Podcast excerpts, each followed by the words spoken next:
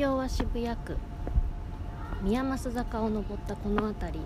最近できたばかりの新しい美術館テクテク美術館。ここでは私キラキラ星が美術展に行って絵や作品から心に感じたことをお話ししています。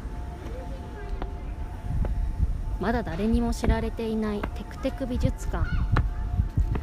私たちが今日初めての訪問者のようです。さあ着きました。どんな展示の話が聞けるのか一緒に覗いてみましょう。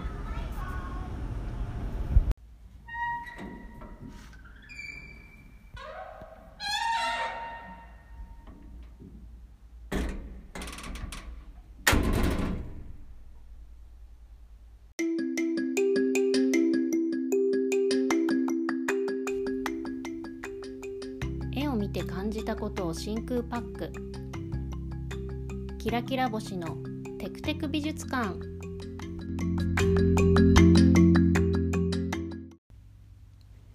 ここでは私キラキラ星が美術館に行って絵や作品を見て心に感じたことをお話ししたいと思っています。私には特に絵を描く技術もなければ絵に対する知識もなくまた作者の背景とか歴史そういうものにも詳しいというわけでは全くありません。そういったことであれば本を読んだり文献資料を見たりインターネットを調べたりすればある程度のことはわかるかと思うんですがここで私が一生懸命にそれを調べて説明をしても知識量の上でも理解度の上でも全く足りるものではないと思っています。それなのでここでは特にそういったものを調べてお話しするということではなくて私がその一枚の絵の前に立った時にどんなことを心に感じたのかどんなふうにその絵を見てどんなふうに私の心が動いて思いを抱いたのかそういったことをお話しできればと思っています。今回の展示はこちら。その光に色を見る。流れマニカこれは2022年4月22日から5月29日まで銀座にあるポーラミュージアムアネックスで展示が行われていたものです。その光に色を見る。英語のタイトルがスペクトラム・オブ・ビビット・モーメンツ。流れマニカさん。これお名前なんですけれども流れる。水が流れるの流れるにまだれに林って書く朝という字がま。で漢数字の2で2果実果物の果実の果で流れマニカさん。この方は色彩の作家と呼ばれている方でこの方の絵画が展示されていたんですけれども流さんはパブリックアートとかファッションブランドとのコラボレーションとかダンスパフォーマンスの美術衣装そして建築空間の色彩監修など幅広く活動をされている方です。フライヤーをどこかでもらって少し気になってはいたんですけれどもなかなか行くことがなくなんだか色の綺麗そうな抽象画だな不思議な絵だなと思って気になっていたんですけれども行ってきました。展示の詳細についてはポーラミュージアムアネックスが作っているフライヤーの説明文からお聞きください。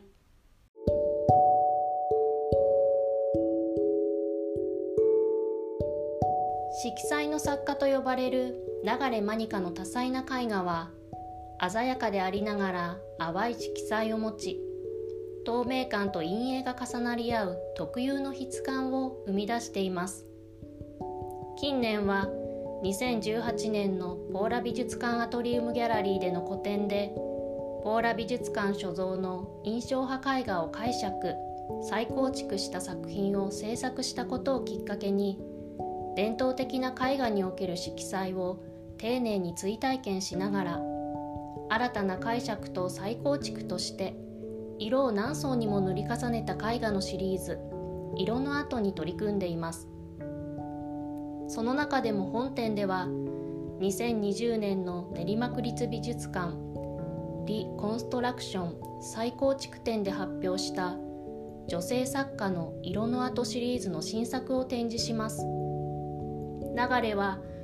過去に画家を目指した近代女性作家たちは家庭を優先するために制作を諦めたりまた制作を続けたとしても女性であるということから活躍の機会が少なかったりという状況は現代の女性にも通じるものがあると考えました。もし彼女たちが現代や未来に生きていたら作家としてどのような活動をしたのだろうかと想像し日本における女性の生き方作家としての生き方を歴史とともに見直しそれを未来につなげていきたいという思いから制作された作品です。日本での個展は4年ぶりとなる今回。この女性作家の色の跡シリーズほか新作を含めて約13点を展示予定です。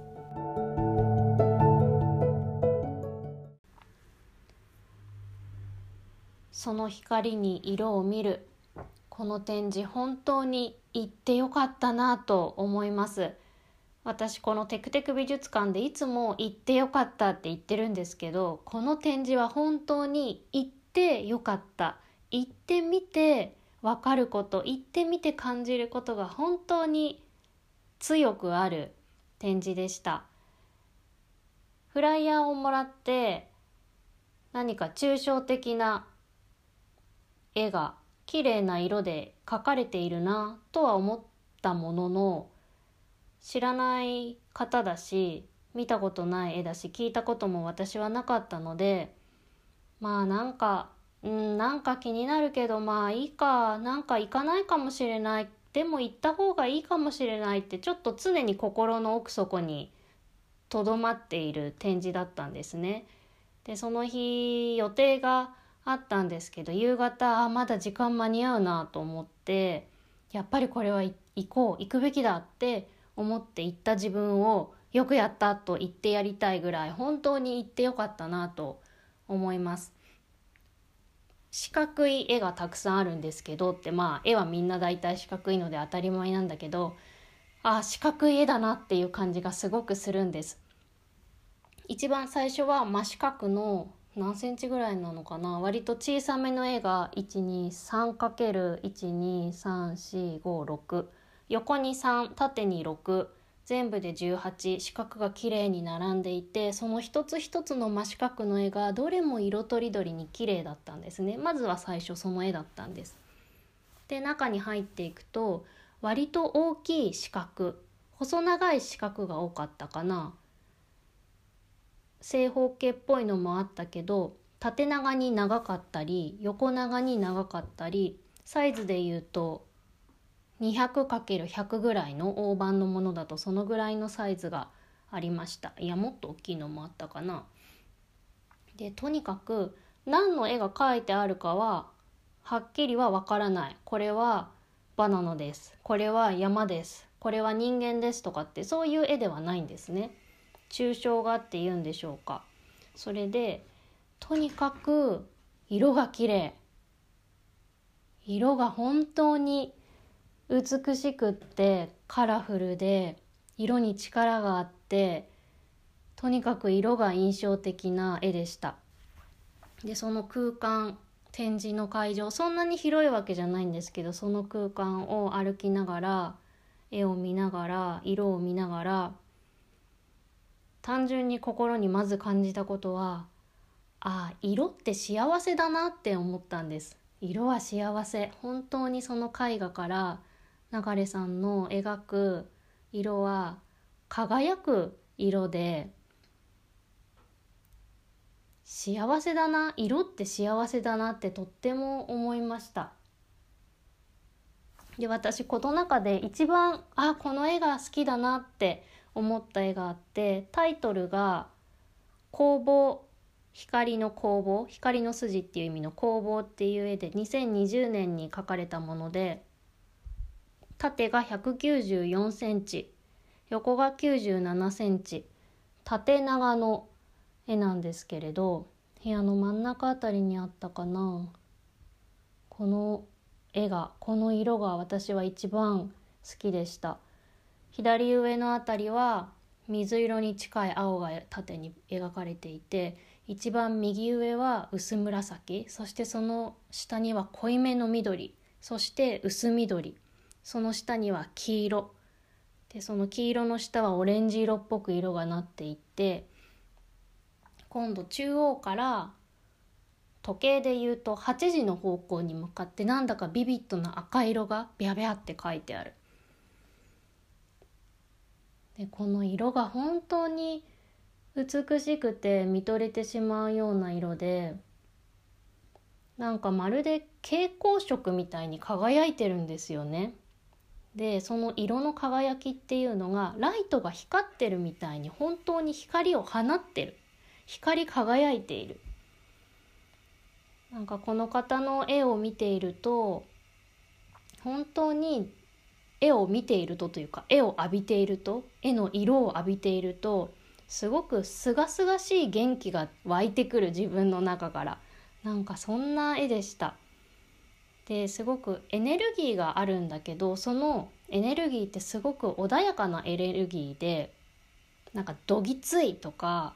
圧がすごいっていうエネルギーではないんですね。すごい爽やかなでも確実に軽やかなエネルギーが伝わってくる。とっても素敵でした。でどんな絵だったって今までのテクテク美術館だと何かしらどんな絵だったどんな彫刻だったって全てを言い尽くせていないにしてもある程度は言葉で伝えることができたかもしれないんですけどこの流さんの絵はこんな絵って非常に伝えるのが難しい。色も言葉で説明するのが難しいしこの絵も絵の柄も絵の内容も伝えるのが難しい。伝える必要がないのかもしれない。とにかく目に響く色目に響く絵なんです。で私この絵を見ていて本当にこの色に夢中になって私単純にあこの絵を描いたいなって思ったんです。なんかゴッホの絵を見たりピカソの絵を見たりいろんな絵を見てもあんまり描いたいなって思わない。思ったことあんまりない気がするんですけど買いたいなって思った。でその買いたいなっていうのの理由はこの流さんが描く色を私は持って帰りたいって思ったんです。自分で。この場で見てこの心の響き動きを私はいつまでも持っていたいって思ってそのためにはこの絵を持って帰りたいってすごく思ったんです。でなんか綺麗な海に行ったりとか綺麗な湖に行った時にわあ水が綺麗キラキラ輝いてるって思った時にこう手ですくって見たことってないですか？手にこううわってすくって綺麗ってなるキラキラキラってなる。なんか私はそんな綺麗な水を手ですくうみたいに少しでもいいからこの色を持って帰りたいそばに置きたいなってとっても思いました。今ここに展示してある絵の一部分でもいいから持って帰りたいってすごい思ったんです。なんかこの絵の色や描かれているものは私の心をすごく明るく健やかに正しく照らしてくれる光のように感じたんです。そんなような色に思ったんです。だから持って帰りたいなって思いました。でこの部屋の中で展示を見ていた時にそんな風に思っていたらある詩が私の中で鳴り出したんですね。それはこの気持ちは何だろうってこの詩を聞いたことあるでしょうか？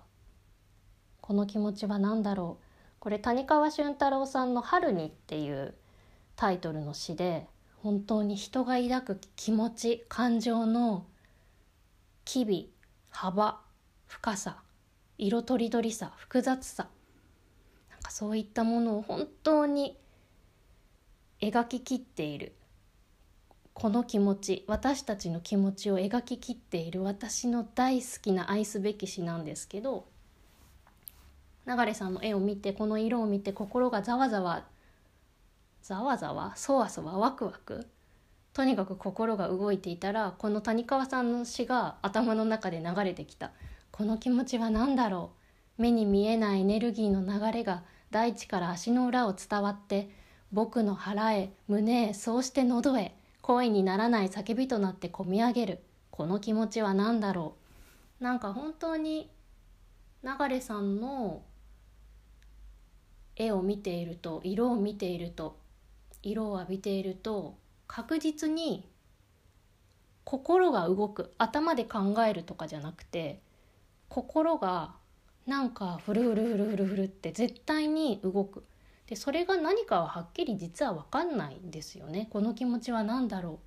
う。でもきっとこの絵の前に立ったら人は心が無ではいられないんじゃないかなって。誰しもが誰だってこの絵を見てしまったらなんか心がブルブルブルブルって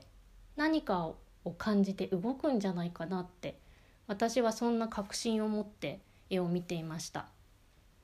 で展示を見ていたら何人か他にも見ていらっしゃる人がいてみんな思い思いにそれぞれに絵を見ていたけれどあの人はどんな風に心が動いてるんだろう。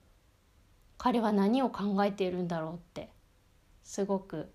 気になりつつきっと私と同じようになんか心がブイーンってなっているはずっていうことは間違いなく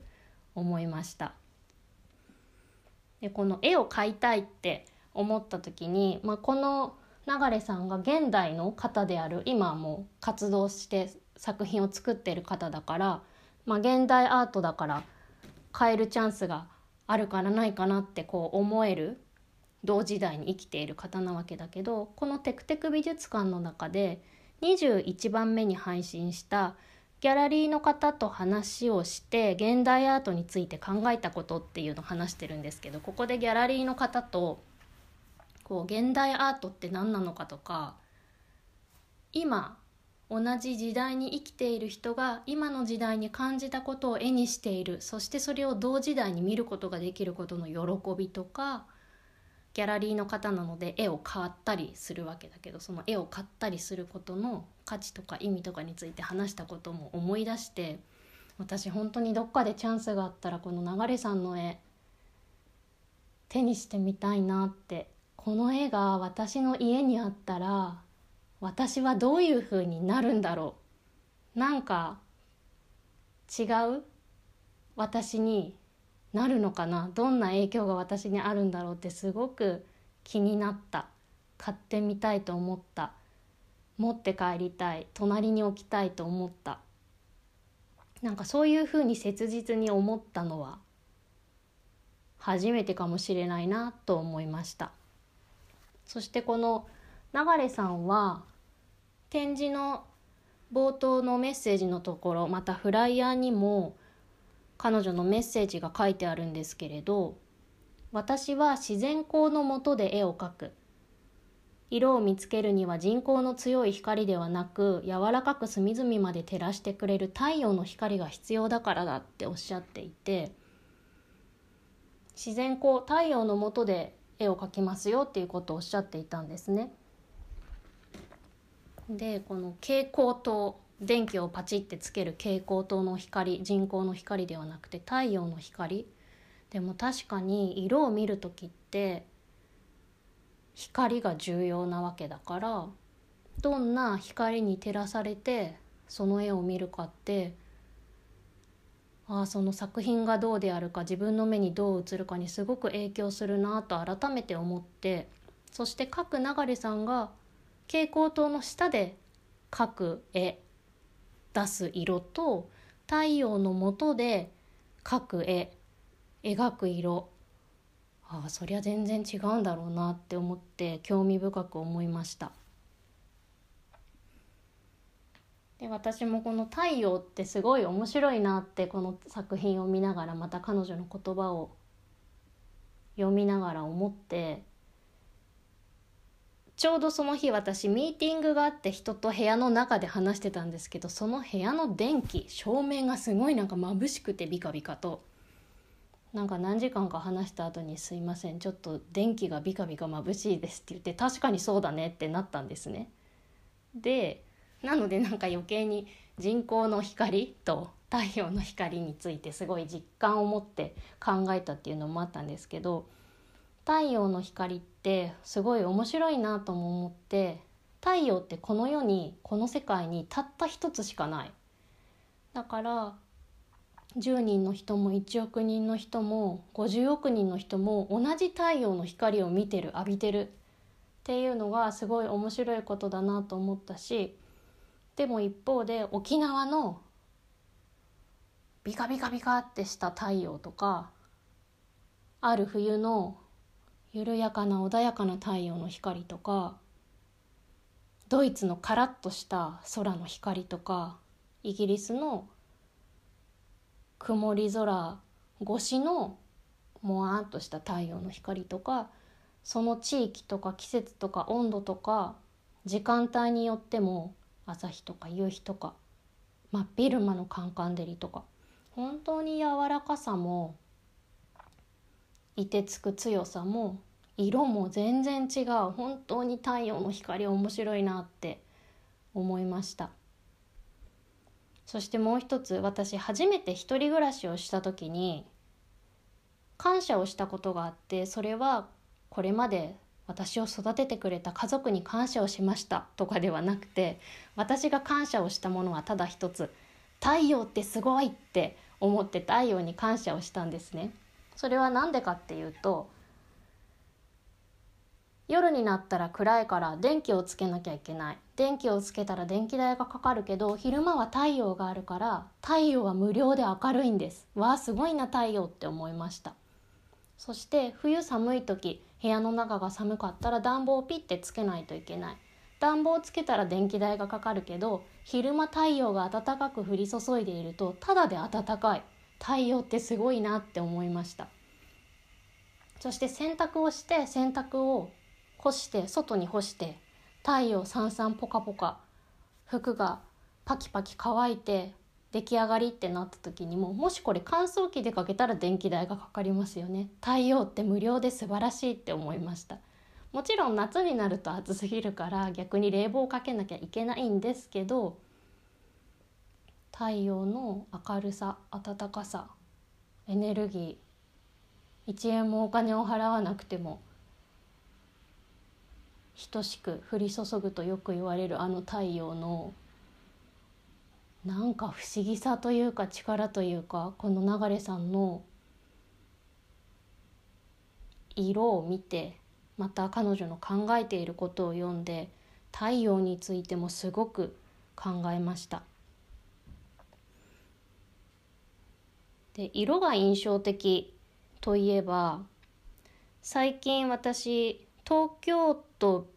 美術館東京都美術館で2022年1月から4月まで展示があったフェルメールと17世紀オランダの絵画展っていうのに行ったんですね。でそこで「窓辺で手紙を読む女」っていうこれ1657年から59年にかけて描かれていたその絵があってでその絵を1979年の X 線の調査をしたら後ろの壁のところに実は天使の絵が描いてあったってことが分かりそれを後日フェルメールではない別の人が塗りつぶしてしまったっていうことが研究によって分かり修復プロジェクトによってその上に塗られたものがきれいに剥がされて絵全体もすごくこうクリーン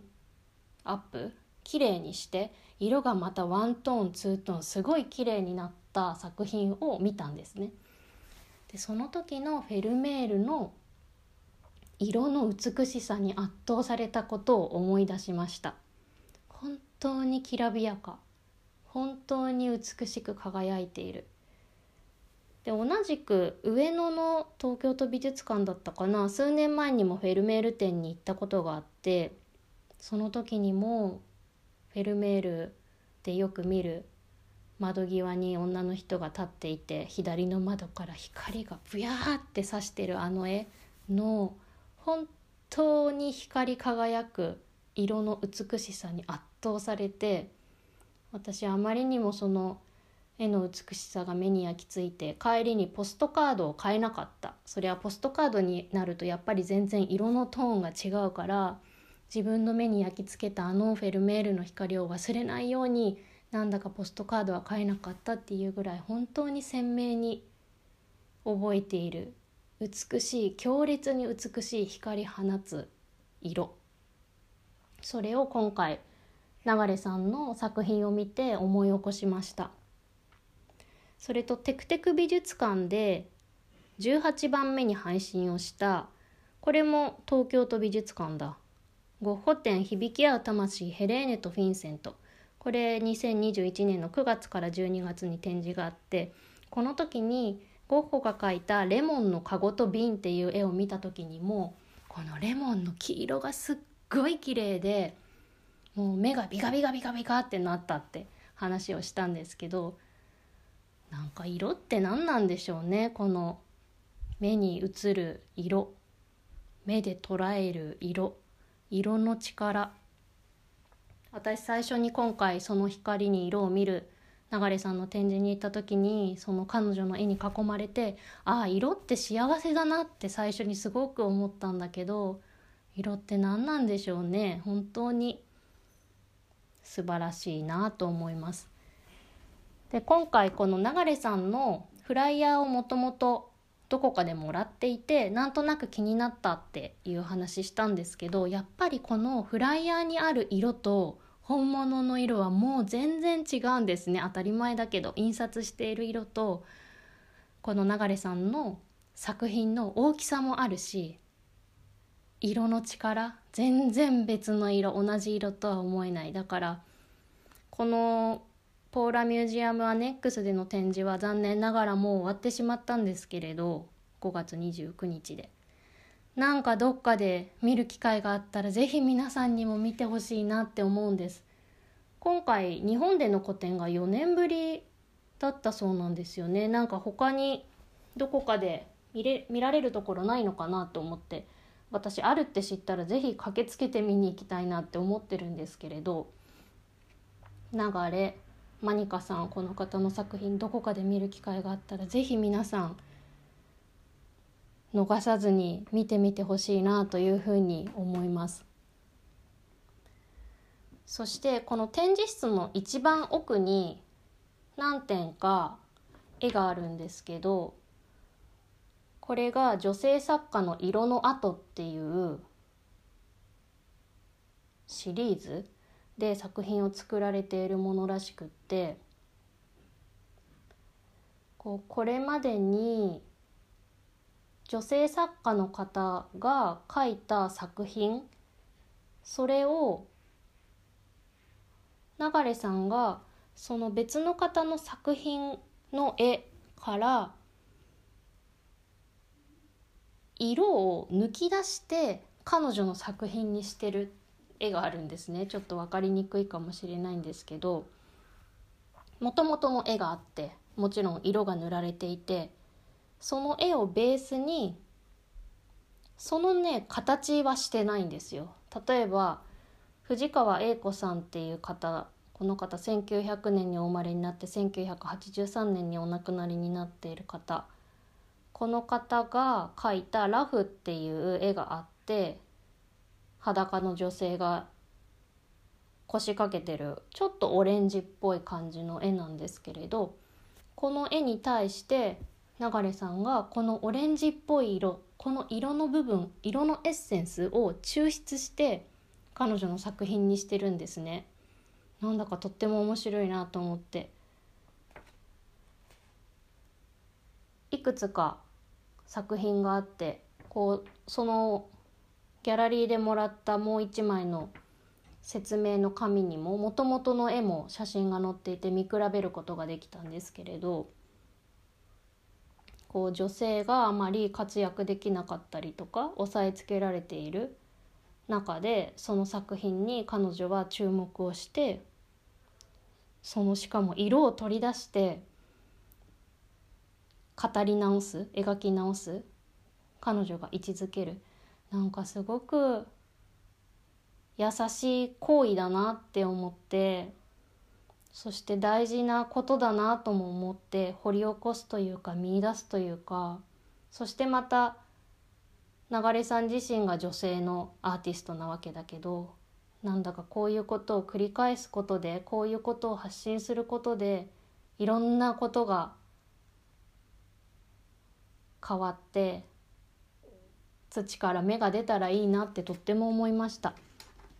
でこの女性のアーティストに関してはテクテク美術館の20番目に配信をした「アナザーエナジー展とそこからぐるぐる考えたこと」っていう中でお話をしているのでもしご興味のある方いたら聞いてみてほしいなと思うんですけれどこれは森美術館で2021年の4月から2022年の1月まで展示がされていたものでアナザーエナジー展挑戦し続ける力世界の女性アーティスト16人っていうタイトルの展示。これに私行ったんですね。でこれは今70歳以上の16人の女性アーティスト。だから今の時代よりもさらに時代が遡るからより女性が仕事をするとか芸術の世界で何かするっていうののハードルがきっと高かっただろうという彼女たちの作品を見てすごいこううーってこう心にのしかかるものがあってその時の感覚も今回流さんの作品を見てこの女性作家の「色の跡」っていう作品を目の前にしてこうまた少しのしかかってくるものもありつつでもこういうことが行われている。見出したり光を当てたりすること。そして色を色をピックアップする。色の光を取り出すこと。なんかこの行為の尊さを感じながら見ました。本当にこの美しさは私の言葉で「あいうえお」を使って語ってもとっても語り尽くせるものではないので皆さん是非流れマニカさん作品を見る機会があったらぜひぜひ見てみてほしいなと思います。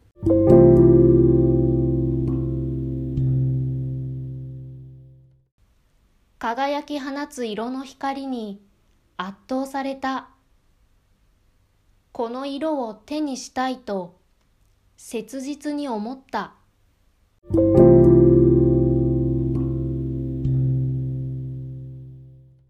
行ってよかったこの展示本当に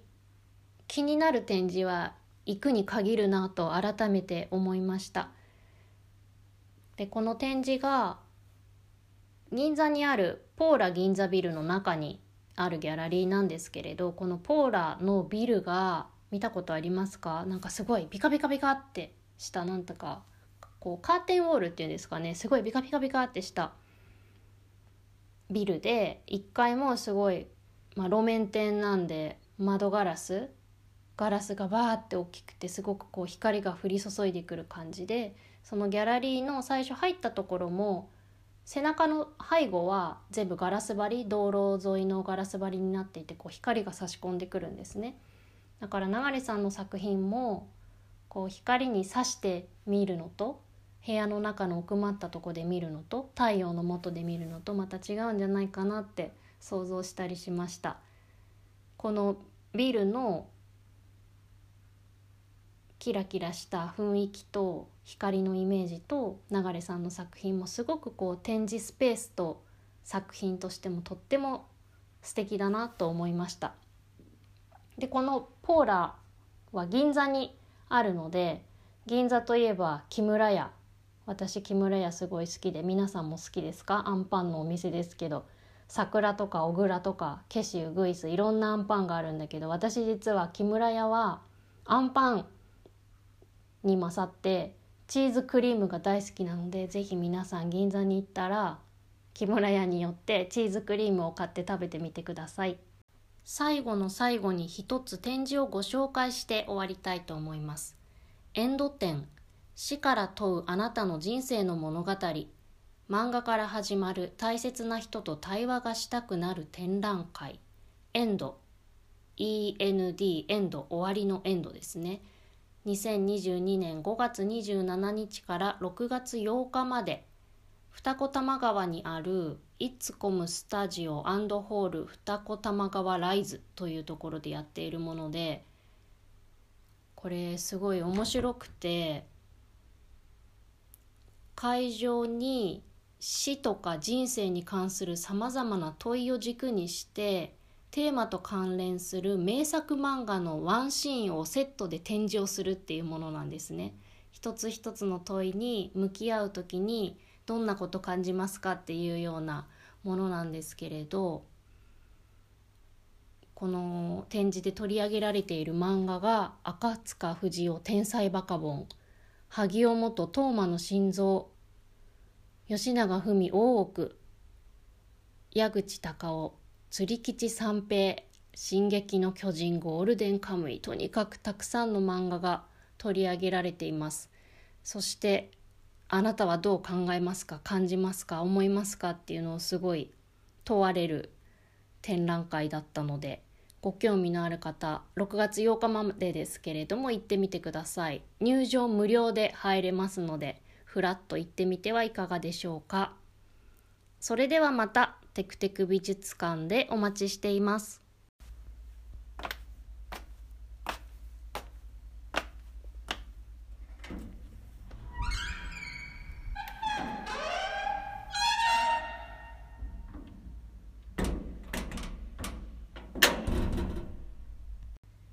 人はなぜ絵を見るのか。絵を見て何を思うのか。絵を見て感じたことを真空パック絵を見て自分と世界を見ることができますように。